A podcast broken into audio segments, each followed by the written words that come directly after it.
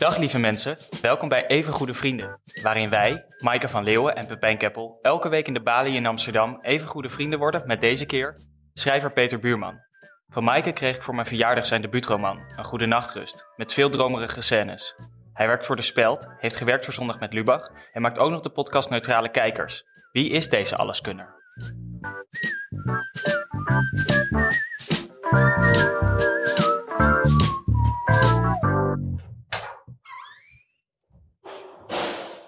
Hey, hoe gaat Peter, het? welkom.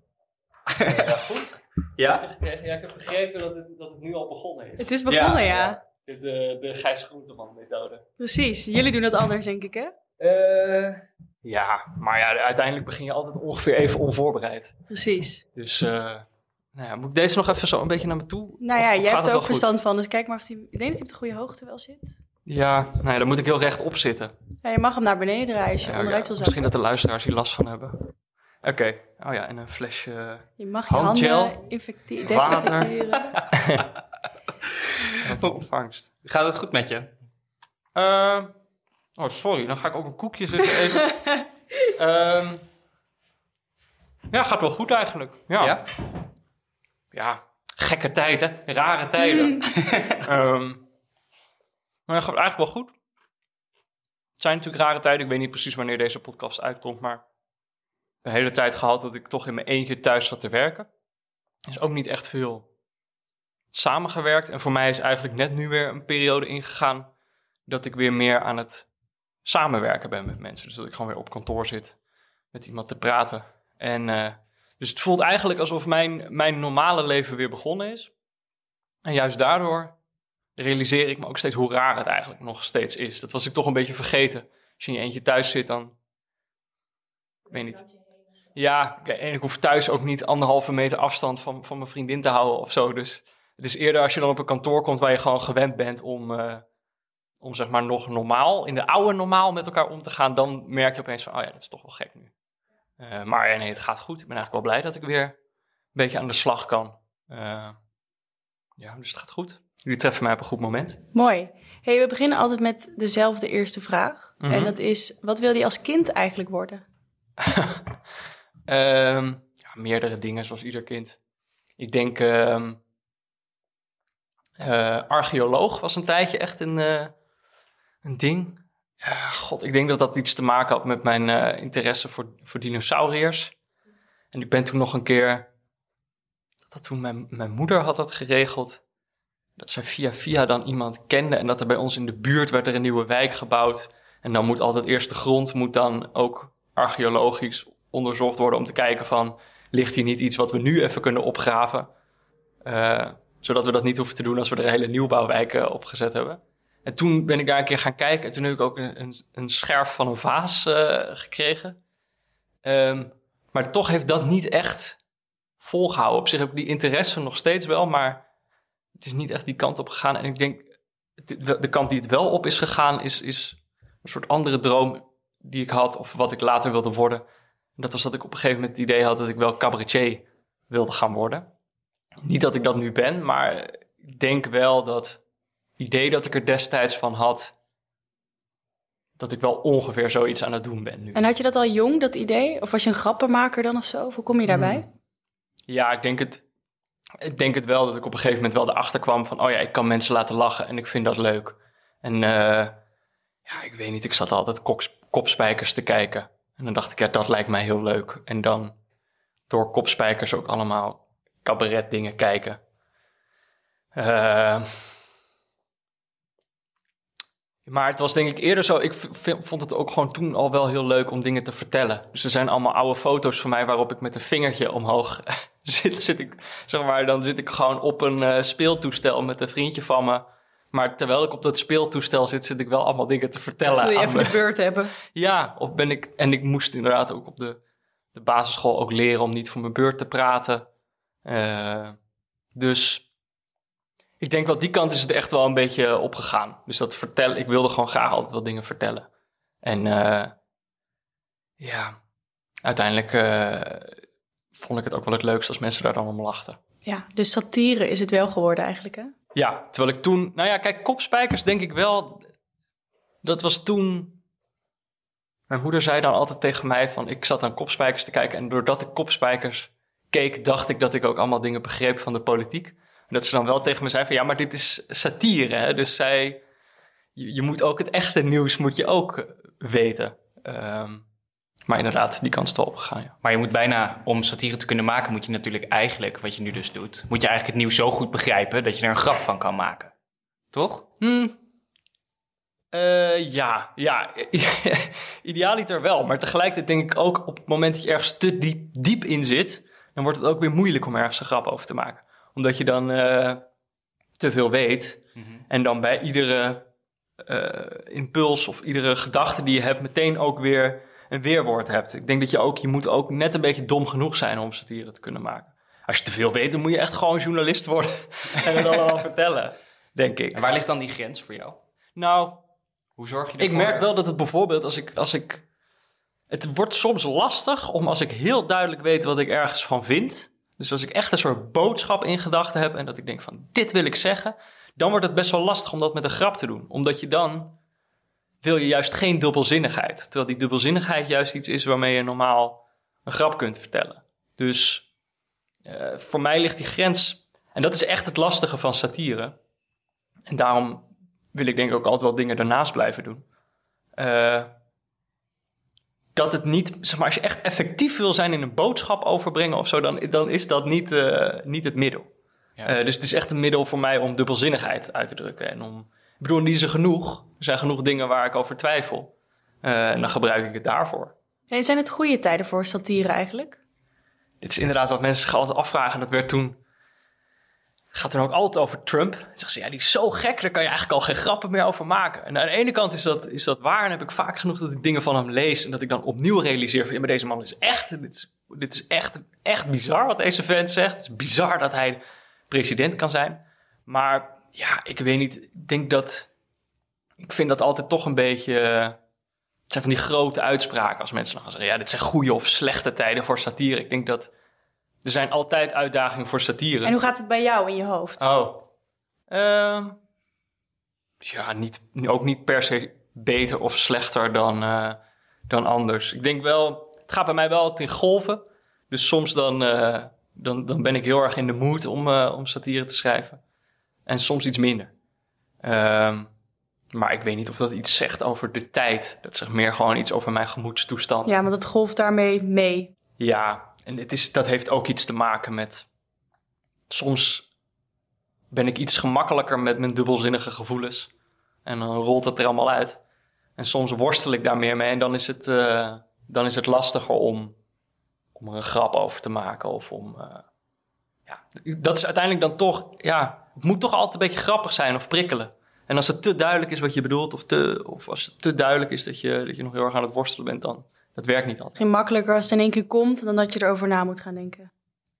Ja, voor mij wel. Ik, ik- mensen vragen wel eens van, hoe bedenk je zo'n grap? Maar dat, dat, dat, is eigenlijk nooit na te vertellen of zo. Of ja, soms wel, maar dat zijn dan denk ik ook niet de beste grappen. De beste grap is als je niet precies kan uitleggen waar het vandaan komt. Dat het gewoon een, eh, eh, inderdaad ineens gekomen is. En misschien in die zin, denk ik, vind ik het nu wel iets lastiger, omdat er ehm, nu bijvoorbeeld in de, in de coronacrisis en de, de, de, de specifieke Black Lives Matter protesten op dit moment, dat ik wel denk, dat ik wel worstel van hoe, hoe moet ik daar iets grappigs over zeggen? En moet, daar, moet ik daar nu iets grappigs over zeggen? Of is dit juist een moment om wel gewoon wat oprechter te zijn en dus directer te zijn en dus niet die satire te gebruiken? Maar ik denk tegelijkertijd, die worsteling zelf is wat je ook moet doen als satiricus. Dus als het alleen maar makkelijk is, ja, dan, dan, dan moet je je denk ik eerder achter de oren krabben of zo. Dus dit is juist een moment, in die zin is het misschien een goede tijd voor satire,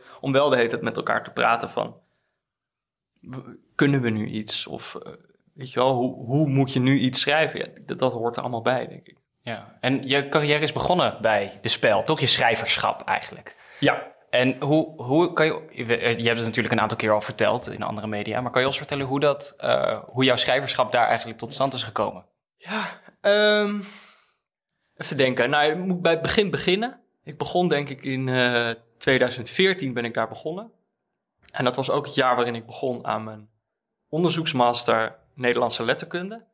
En ik weet nog dat ongeveer ergens in het begin van die studie, die, ergens in de beginweken, was ik ook steeds aan het proberen om stukjes in te sturen naar de speld. Of ja, ik, nee, het lukte om het in te sturen, maar ik probeerde ze om Nog ook gepubliceerd te krijgen. En dat, eh, dat ging wat lastiger. Reageerden ze dan Ja. wel? Of eh, was het gewoon soms. eenrichtingsverkeer? Nee, ja, kijk hoe dat dan gaat. En dit heb ik volgens mij wel echt al vaker verteld. Dus ik kreeg op een gegeven moment antwoord van een van de, de, de redacteuren op dat moment. En eh, die mailde met zijn persoonlijke speldadres. Toen dacht ik, ja. Terwijl ik daarvoor steeds naar redactie.speld.nl mailde. Dat, dat staat gewoon op de site. Maar toen kon ik opeens naar het persoonlijke adres mailen.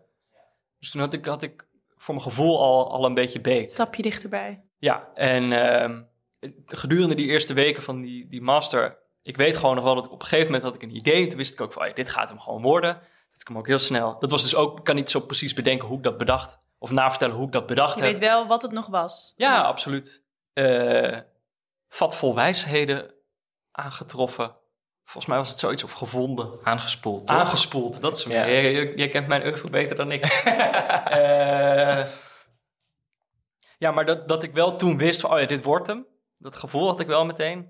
En eh, die was toen raak en toen, die stond toen online. En dat was toen, ik weet nog dat toen ik dat hoorde, zat ik ook in de collegezaal.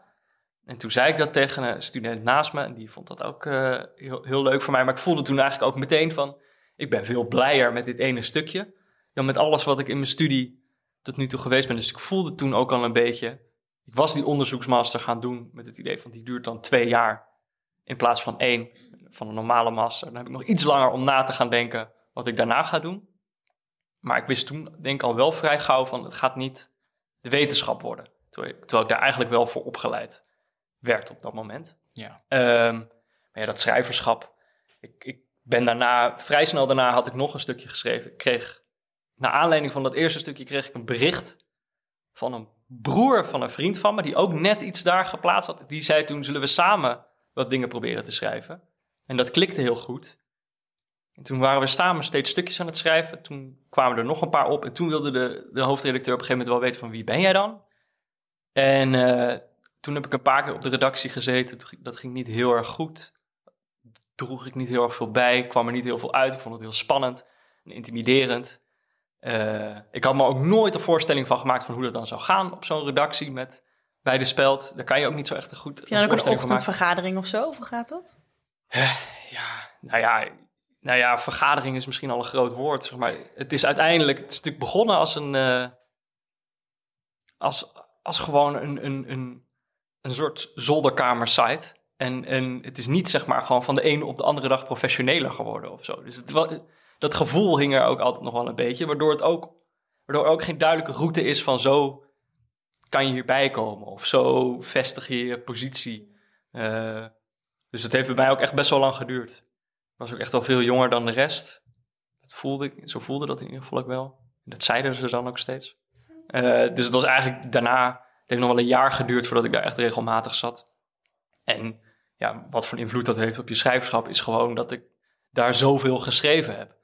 Dus je, je, je zit daar op de redactie samen in een, eh, in, een, in een document te werken ja, dan ben je gewoon de zinnen aan het schrijven onder de ogen van, van een andere schrijver. Je bent elkaar constant aan het, aan het verbeteren. Je bent constant op zoek naar van, hoe kan deze zin beter of kan deze hele alinea niet weg. Dus je bent ook jezelf. Continu kan er iemand meekijken met wat je doet. Ja, dus je moet je gelijk heel kwetsbaar opstellen. Eh, Lijkt me Deed best je, wel... niet, deed je niet af en toe stiekem toch in Word in eerste alinea of zo? ja, misschien dat ik dat in het begin wel gedaan heb. Maar inmiddels, ik denk wel, het hoort wel bij het proces dat je dat je, je ego een beetje aan de kant Ja. zet. En, eh, Het is bij ons ook zo dat we in de krant gelijk ehm, eigenlijk in het systeem Ja. moeten werken. Maar ja, doe ik echt eh, zelden eigenlijk. Oh ja. Eerst gewoon mijn eigen beurtje. Maar zelfs ik kan me eh, niet echt voorstellen hoe het eruit zou zien op de redactie van De Speld, eerlijk gezegd. Ik bedoel, dat is denk ik gewoon niet te vergelijken met ja, gewoon een, een gigantische kamer. Honderden mannetjes achter... eh, honderden mannetjes. Nee, niet. En dan honderden. af en toe iemand die binnenkomt en die roept dan... eh, meer satire schrijven. en eh, Hoeveel mensen zitten er? ja, 100, Nee. 200, zoiets. Ja, allemaal... Ja, allemaal zijn stukken groen, of niet? Het Of, is toch, eh, eh, ja, nee, maar ja, ik, kan, ik bedoel, ik kan niet antwoord op geven, maar het zijn alleen maar saaie antwoorden. Ja, oké, Ja. dat is waar. Zeker Ja. waar. Maar we proberen gewoon een beetje voor te Ja. stellen hoe die redactie eruit Nou ja, eh, eigenlijk wat ik zei. Dus je zit in zo'n document te werken. Tegelijkertijd zitten andere mensen daar te werken. Je bent met elkaar aan het praten. Je, eigenlijk begint dat toch vaak om wel dus een onderwerp te pakken en proberen uit te leggen wat, wat, wat daar wringt of wat je er gek aan vindt of wat je er grappig aan vindt. En dan kijken hoe je dat in een, in een vorm van een stuk eh, kan krijgen. En Eh, moet je een onderwerp claimen of wordt er wel eens iets afgepakt? Nee. Nee, maar het is, kan wel gewoon zo zijn dat als ergens al een paar stukken over verschenen zijn... en jij bedenkt dan nog een leuke grap... dat het soms wel is van ja, we hebben hier nou al vijf dingen over geschreven. misschien, kunnen we ook, nu even niet. misschien kan je ook over wat anders. Ja. Eh, nee. Ja, kijk. eh, maar ja, tegelijkertijd is het ook als een grap goed genoeg is, dan, dan kan het eigenlijk altijd wel. Of als iets, eh, iets leuk genoeg is. En toen kwam je bij Zondag met Lubach terecht. Ja, Hoe heb je, Vrij snel heb je- daarna eigenlijk. Ja, hoe, je hebt je twee jaar gewerkt, eh, geloof ik. uh, ja één jaar, twee seizoenen. Eén Dus seizoen. het was twee volgens mij ook in één, in één kalenderjaar twee seizoenen. Oké. Ehm, ja, klopt. Dat was, ik, ik weet nog dat ik inderdaad wel een tijdje bij de speld zat en toen wel begon na te denken van oké, maar nu doe ik dit. Ik wil meer van dit soort dingen doen. Wat, wat is er dan nog allemaal? Waar zou ik graag werken? En, eh, en dat programma begon toen. Ik denk dat dat ook ergens in 2014 begon. Dus het waren ook echt de eerste seizoenen van Lubach. Ja, ik, nou ja, ik Eén kwam van er volgens mij seizoen 4 en 5 of zo, 5 en 6. Dus toen stond het al wel, maar het was nog wel meer... Het ging net een beetje uit zijn experimentele fase. Het zat daarvoor nog wel Salamander Clupping en zo. Ja. Eh, en echt een beetje gekke dingen. En het is wel steeds meer naar het programma gegaan dat het nu is. En de, ik zat ook wel, voor mijn gevoel, maar zo zal het altijd voelen... een beetje op zo'n kantelpunt van eh, de, de experimentele fase naar de... En dat was waarschijnlijk ook een van de redenen dat ze mij konden vragen om mee te doen. Omdat het programma aan het groeien was en duidelijker werd wat, wat voor mensen ze nodig hadden. Of dat ze meer mensen nodig hadden. Maar dat klopt, ik had daar, ik had daar al een beetje mijn zinnen op gezet. En ik dacht toen van ik moet, ik ga gewoon een keer mailen. Want dat had zo het bij de speld ook gewerkt. Ik dacht ik ga gewoon contact zoeken. En ik had denk ik wel via Twitter al wel eens contact gehad met, met Arjen. En op een gegeven moment vroeg hij mij of ik een week wilde... Voordat ik zelf had kunnen mailen, vroeg hij of ik een week wilde meeschrijven. En die ene week, dat is toen twee seizoenen eh, geworden. En diezelfde Arjen die je binnenhaalde, zei vervolgens ook na die twee seizoenen van... Het is wel genoeg geweest, ga maar iets anders doen. Eh, ja, of, of hij was dat niet alleen hoor. Dat was wel echt. Het is niet alsof hij eens eentje heeft gezegd die eh, Peter moet weg. Nee, ja, kijk, zo'n programma, en ik denk zeker op dat moment, is gewoon echt keihard werken. En echt eh, die mensen, eh, hoe zeg je dat? Die, die, die zorgen er zelf ook voor dat ze de hele tijd keihard aan het werk zijn. En het, het, lijkt soms gewoon simpel als je het op zondag op, eh, op tv ziet, maar het is soms lastig voor te stellen wat voor werk er allemaal aan vooraf gaat. Ehm, ja, het was gewoon. Dus het was ook, er werd ook constant geschoven. Zo van toch weer kijken, we kunnen het proces niet op een andere manier doen. En ik zat er toen net bij. Eh, en ja, ik bedoelde, ik, ik was ook daar, net zoals bij de speld in het begin, best wel lastig om je plek te vinden in zo'n team. Ook weer, weer een stuk jonger dan de rest. Ja. Dus dat, dat ging niet altijd even, dat ging mij niet altijd even gemakkelijk af. Ehm, Wat vind je daar precies zo lastig aan, dat je dus ergens de jongste bent? oh, nou nee, kijk, het is, ik denk dat het ook iets te maken heeft met, bij dat programma is best wel duidelijk, als je een verhaal maakt, eh, om te gaan bedenken, om dus wel te bedenken, wat vind je ergens van? Terwijl dat voor mij niet eh, eh, altijd het begin is van een idee. Dus, dus de bedoeling was eigenlijk ook aan het begin van de week tijdens zo'n redactievergadering dat je dan ook weet, dit actuele onderwerp, dit en dit is daar raar aan. We moeten, en ik was gewoon op dat moment niet zo ver om daar om, om je moest dan met een concreet idee binnenkomen. ja, nou ja, of in ieder geval om, om, om, om een duidelijke plek te krijgen in dat team, was dat op dat moment, als ik er nu op terugkijk, eh, was dat op dat moment belangrijk. Eh, en daar, was, dat, daar ligt mijn kracht eh, gewoon niet, denk ik. Dus het was ook niet, zeg maar, het was niet zo van je hebt het slecht gedaan en nu moet je weg. Het was gewoon, ja, twee seizoenen meegewerkt en dat was leuk, allemaal mooie dingen gemaakt. Maar ik denk dat, dat, dat van beide kanten wel duidelijk was dat, dat ik niet als een vis in het water was, zeg maar, Ja. in, in, dat, in dat format van het programma. Ja. Ehm, en kijk, en, eh, ik was ook nog op die leeftijd dat er nog wel genoeg te verkennen viel. Ik denk dat Arjen dat ook wel goed door had. Dat hij gewoon dacht van ja, probeer gewoon lekker wat andere dingen. En het komt wel goed. Het is, zeg maar, zo zag hij dat. Dus het was... eh, en natuurlijk denk je daar op zelf op zo'n moment heel anders over. Dan denk je van joh, eh, geef me nog tien kansen. Maar eh, Ja, had je liever misschien iets langer doorgegaan? weet ik niet. Nee, ik weet het niet. Nee. Achteraf Ja. bezien misschien niet, maar op dat moment dacht je toch... Ja, op het moment zelf dacht ik misschien wel van, van joh, eh, ik kan het gewoon best nog een seizoen proberen. Ja, laat Maar even inkomen. Tegelijkertijd dacht ik, ja, ik, ik zie inderdaad achteraf ook niet precies hoe dat, hoe dat het beste was geweest, geweest voor mij of voor het team.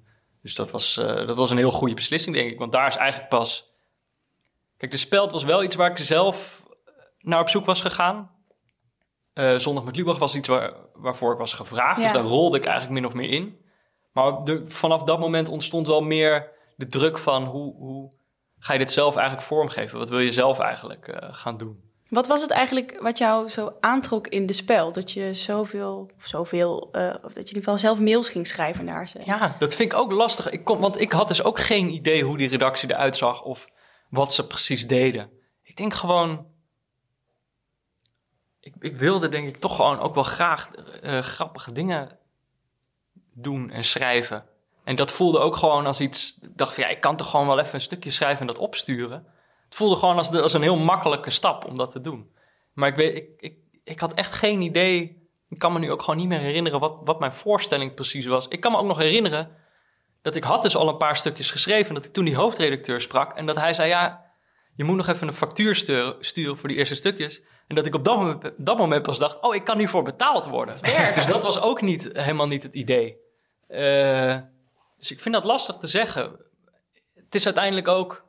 Kijk, het had natuurlijk ook zo kunnen lopen dat ik er heel snel was achtergekomen bij de speld van, oh nee, dit is totaal niks voor mij.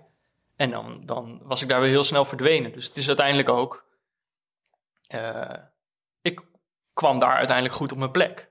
Eh, en ik voelde me daar goed op mijn plek. Voel me daar goed op mijn plek. Dus, eh, dus het is van tevoren weet ik niet wat me precies aantrok. Achteraf kan ik dat beter uitleggen. Ja. Hey, laten we het misschien over het boek Ja. gaan hebben.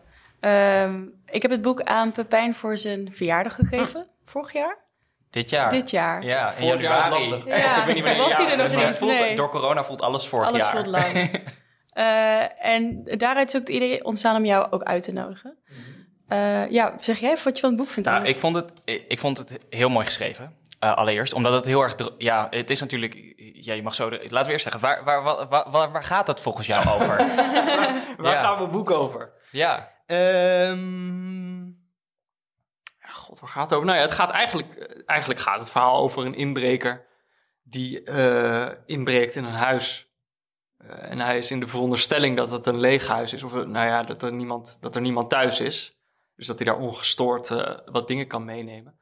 Ehm, eh, maar tot zijn verbazing komt hij erachter dat, dat, dat er wel iemand thuis is. En tussen die twee personages ontstaat gedurende dit boek een vriendschap. Goed, er ge- gebeurt nog wel meer, maar dan moet je het lezen. Is dat het eh, eh, waar het ook uit ontstaan is? Van het idee van die inbreker komt in een huis en de rest Ja. is daarna gekomen? Ja, het oorspronkelijke idee was volgens mij wel van inderdaad een inbreker breekt in, komt de bewoner van dat huis eh, per ongeluk tegen en wat dan als zij vrienden worden? Dat was zo ongeveer mijn idee. Dan dacht ik van nou, ben ik wel benieuwd. Dat leek mij een grappige eh, uitgangspositie. En, en ja, als schrijvend heb ik die eh, verkend. Gewoon kijken, hoe gaat dat dan? En ging dat dan, het, voordat je aan tafel kwam bij Das Mag, ging dat ook gewoon met een mailtje? Dat je stuurde van, hey jongens, ik heb Ja. dit idee. En eh, ja, Ja. ging dat ook zo? Ja, dat ging ook met een mailtje. Ja, het stomme is, voor mij heeft dat steeds gewerkt. Terwijl ik heus wel Ja. weet dat dat echt niet voor iedereen op die manier zal werken. Maar kijk, als, tegelijkertijd weet ik ook, als ik die mailtjes niet had gestuurd, was het sowieso niet, of zo, was, het, was het niet gebeurd. Dus eh, ja, maar dat was niet dit verhaal, maar het was wel ik, ik, dat ik gewoon naar Das Mag heb, heb gemaild van, ja, ik wil iets schrijven. En toen had ik wel wat hoofdstukken meegestuurd. En dat, die hoofdstukken, dat is uiteindelijk in een, eh, in een, in een korte verhalenbundel van hun terechtgekomen. De, de Sampler 2018 was dat, geloof ik. Met dus allemaal verhalen van schrijvers die nog niet gepubliceerd waren. Dat was je, je echte schrijversdebuut eigenlijk al. Ja, dat was wel het eerste inderdaad dat gepubliceerd werd. Ehm, Eh, maar ja, nee, dit, dit, het was wel echt het eerste idee. Ik had toen wel al dat idee van die inbreker. Ja, Eh, want dit idee, wat, wat ik er zo goed aan vond, is eh, dat je eh, heel lichtvoetig, maar heel gedetailleerd heel de scènes schetst. Ik heb, daar nam, ik heb daar echt heel erg van genoten, omdat er, er is één scène die wilde ik eigenlijk vragen of je die wilde voorlezen Oh. eigenlijk. Ehm, Als je wil voorlezen, Ja, je hoor, mag weigeren. dat vond ik namelijk echt een heel. Ik vond dit echt een heel. eh, ik vond dit denk ik het mooiste, de mooiste passage uit, uit je boek. eh, tot waar moet ik lezen? Jij, ja, jij denkt, ik, we maken er een luisterboek van. Nee, Misschien, maar, eh, eh, ik zie het begin is genoteerd, maar het einde. Nee, Ja. ik, ik, ik, vind het, ik zou het mooi vinden als je. Ik vind namelijk het deel dat je. Hoe, hoe je in slaap valt. Mhm. Dus dat is eigenlijk daar Oh tot. eh, Ja, dat vind ik eigenlijk het aller. Ja. mooiste. zal ik die nu lezen? Ja, ga je gang. Slapen is acteren. Om in slaap te vallen moet je eerst doen alsof. Je doet het licht uit, je gaat liggen en doet je ogen dicht. Je vertraagt je ademhaling. Je blijft zo liggen en doet alsof je iemand bent die slaapt. Tot het ongemerkt opeens de werkelijkheid geworden is. Natuurlijk, je draait je nog eens om. Je zoekt de koele gedeelte van je hoofdkussen. Je denkt aan wat je had moeten zeggen tijdens die ruzie een paar jaar geleden. Je gaat woedend op zoek naar een houding die bij je past. Maar geleidelijk gebeurt het. Je valt in slaap. En net als met acteren weet je nooit precies wanneer het lukt. Het is een gradueel proces. Het ene moment lees je andermans tekst voor en het volgende moment ben je zelf die ander.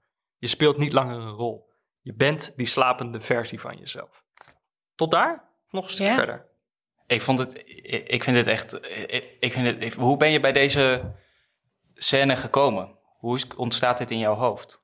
Ja, dat is ook weer, ja, hoe bedenk je iets? Dat vind ik, eh, dat is een- zo'n lastige vraag. Ja. Omdat het, eh, het is gewoon ook zo, de, de, de, de- soms zit er een eh, zin in je hoofd en die, eh, en die blijft plakken of zo. En wat was dat dan in dit gedeelte? Weet je dat nog? Nou ja, dus wel het idee, nou ja, kijk, je gaat schrijven over hoe iemand in bed ligt. Dus dan ga je ook zelf gewoon, probeer jezelf een beetje voor te stellen van, nou, hoe doe je dat? Ben je zelf een moeilijke je- slaper? Nee, helemaal niet. Nee, dat- die vraag krijg je steeds als je een boek schrijft met de titel Goede Nachtrust. Ja, maar ook omdat je wel goed omschrijft. Eh, ik ben wel een slechte slaper. En ik herken wel dat je inderdaad een soort van gaat doen Ja. alsof. En daar dan een soort van rust in Ja. vindt. En Maar uiteindelijk. dat is als schrijver, hè, dan moet je je toch kunnen Ja, verplaatsen. dat lukt dan wel aardig. nee, ja.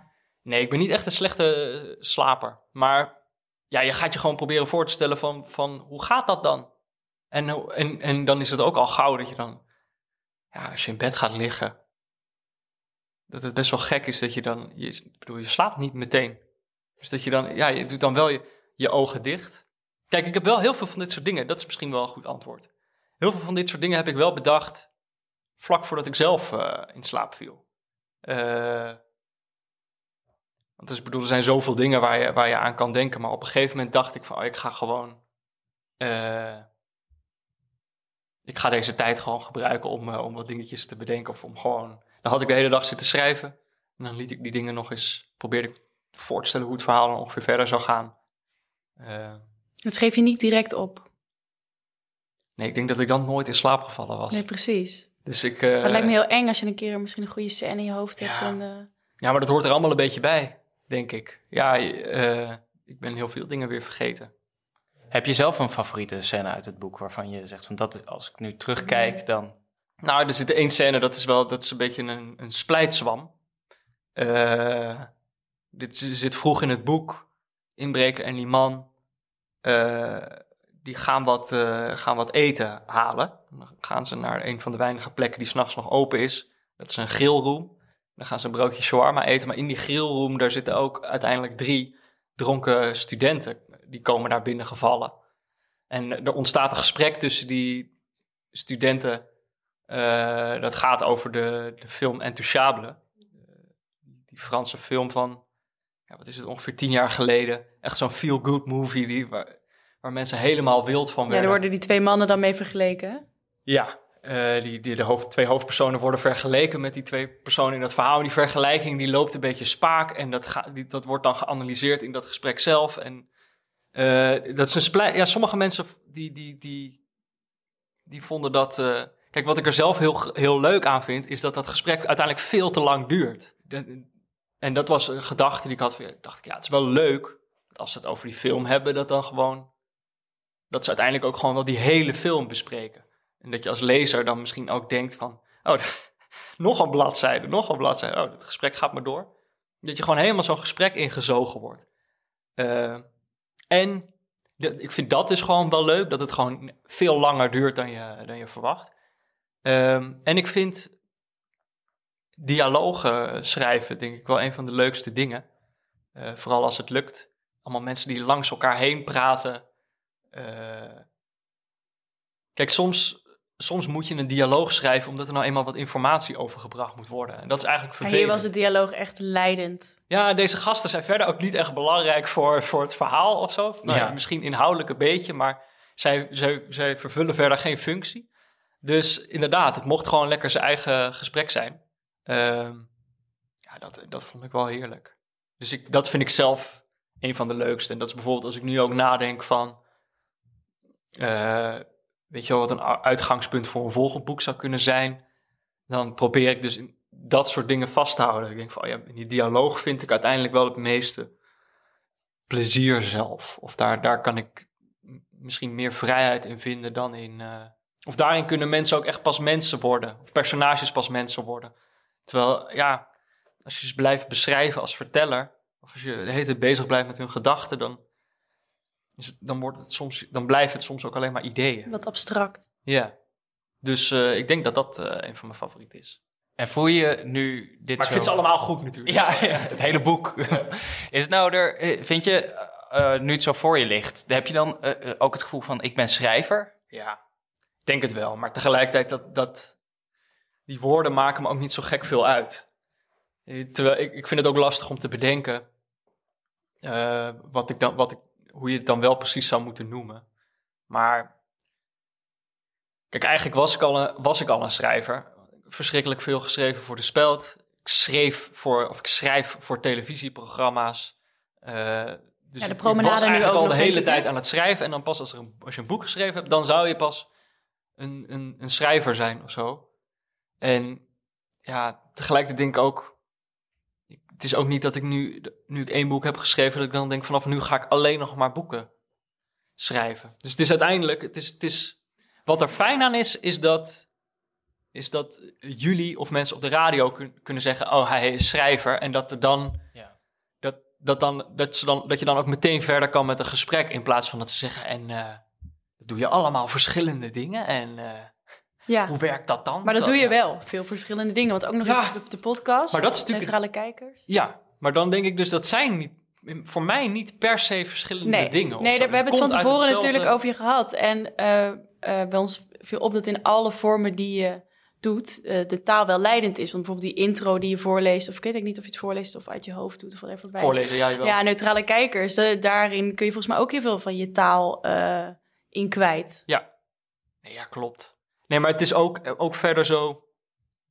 Uiteindelijk, het, begint gewoon allemaal wel met ideeën. Dus je hebt een idee en daar, daar probeer je een vorm voor te vinden. En het ene moment is, is zo'n vorm is inderdaad een podcast.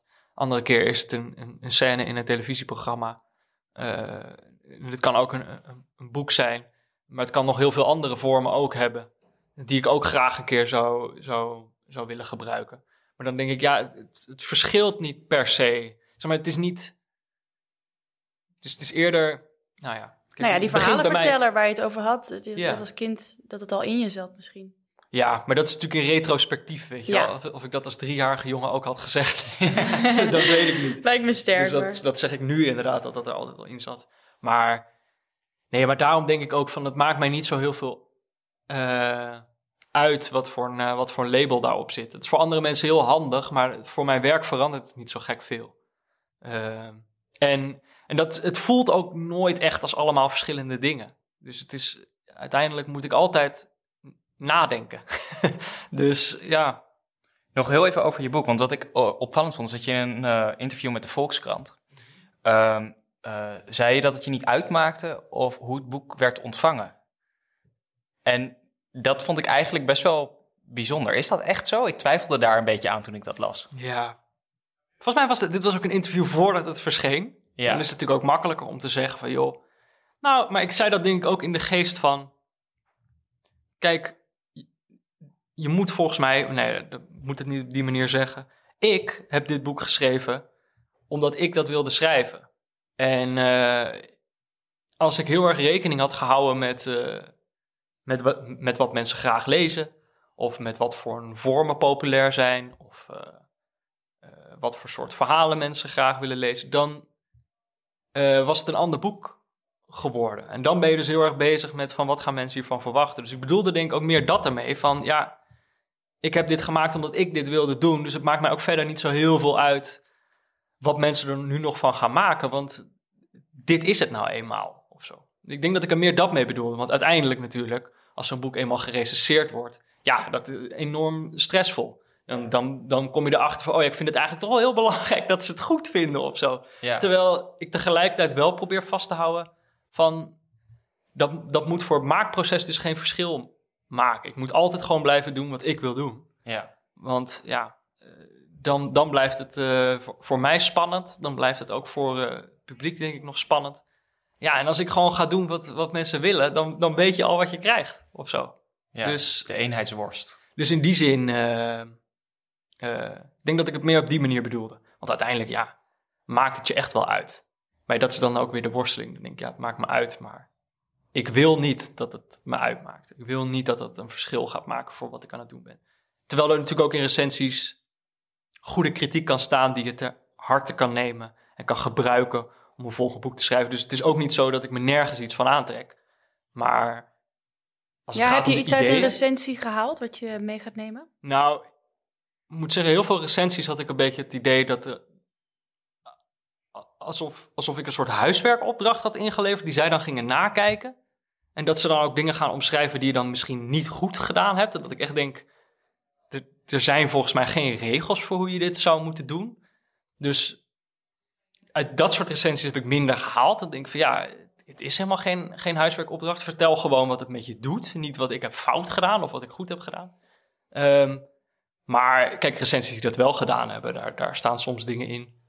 Uh, een van de, de rake zinnen vond ik wel in de Groene Amsterdammer. Dat er dan bijvoorbeeld staat, ja, soms uh, over, uh, over woordkeuze had soms langer nagedacht kunnen worden.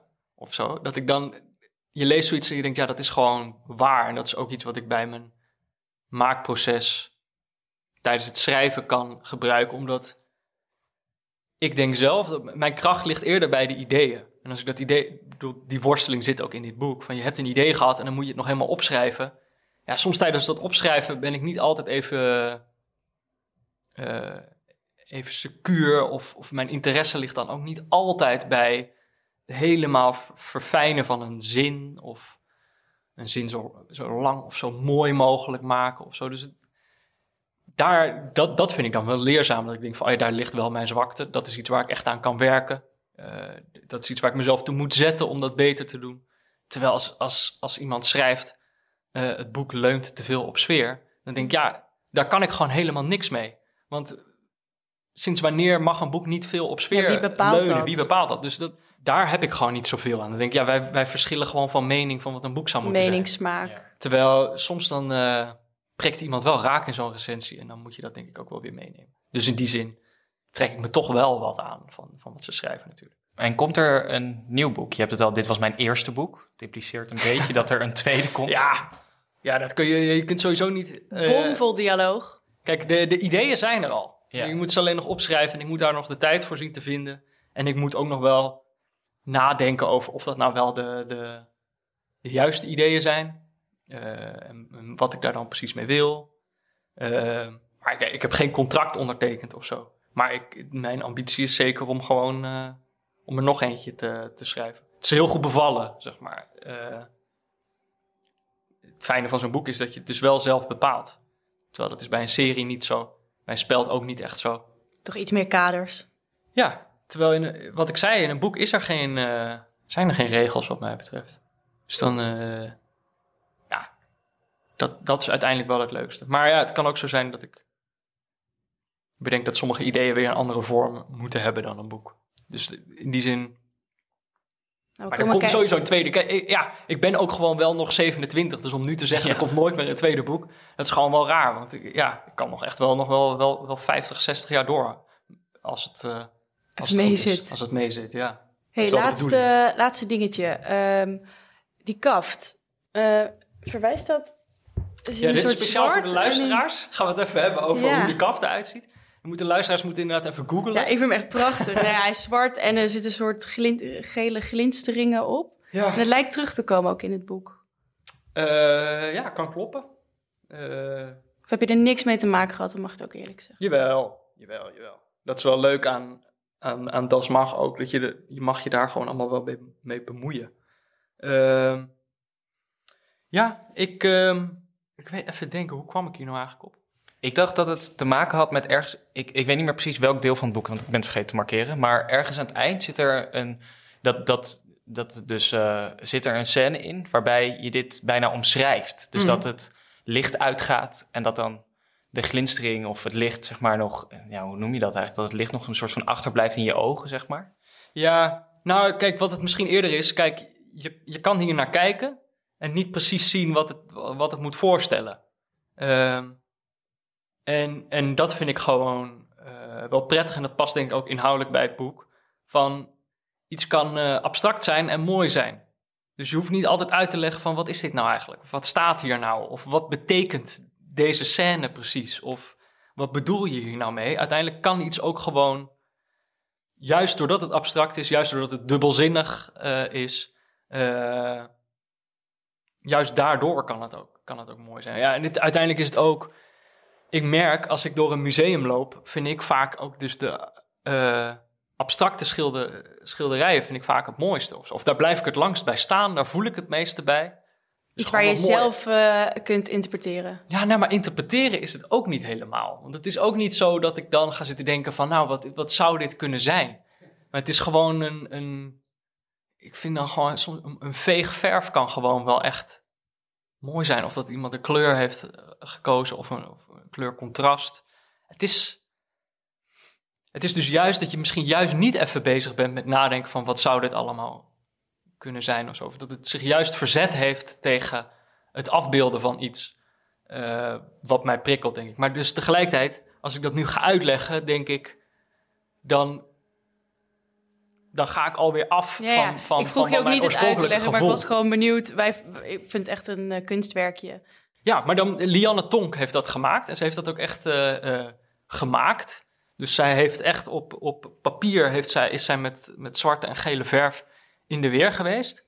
En ergens volgens mij toen er, een, toen er een tweede druk was, of een derde druk, toen heb ik dat papier met die verf erop zelf gekregen. Dus die hangt nu in mijn huis. Oh, wat vet. Uh, ja, vet, maar tegelijkertijd ook een beetje dat je dan ziet... oh ja, uiteindelijk is het ook gewoon een papiertje met, met verf erop. Uh, maar zij maakt zoveel, zij maakt heel veel uh, mooie dingen. Onder, onder andere voor Dasmag ook. Lianne Tonk. ja, dus zij, zij heeft die meer... Mensen zeggen vaak ook... En dat is dan, je, dan is er aangekondigd dat je een boek hebt geschreven. en dan wordt dat boek aangekondigd, staat er een plaatje bij. En dan alle complimenten gaan dan eigenlijk over hoe het eruit ziet. Ik denk, dat is zo'n beetje het enige ding dat ik niet heb gedaan. Ja, maar wilde er gewoon even mee afsluiten. Ja. ja. Hey Peter, uh, bedankt voor je tijd. Ik vond het echt een superleuk ja. uh, gesprek. Nou, leuk dat, uh, dat ik hier mocht zijn. Dus ik ben nooit te gast in podcast, dus ik vond het wel Je zit altijd aan de andere kant, wil ik zeggen. Maar is ook onzin. Ik zit altijd aan jullie kant. Dit is, lekker, dit is veel ontspannender als ik dat had geweten. Nou, tot de volgende zou ik zeggen. Ja. Leuk dat je luisterde naar Even Goede Vrienden. Deze podcast wordt gemaakt door ons... Pepijn Keppel, Maaike van Leeuwen. De muziek is van Galijn ten Haaf, productie in handen van Milou. En deze keer ook geholpen door Sanne Toebes. En check even onze socials voor foto's achter de schermen en het vriendenboekje van Peter, wat we zo direct zullen vragen om in te vullen. Even goede vrienden zijn we op Instagram en Facebook en Vriendenpodcast op Twitter. We vinden het heel fijn als je ons een beetje sterretjes wil geven en abonneert. Dan heb je de nieuwe Even Goede Vrienden als eerste in je podcast app.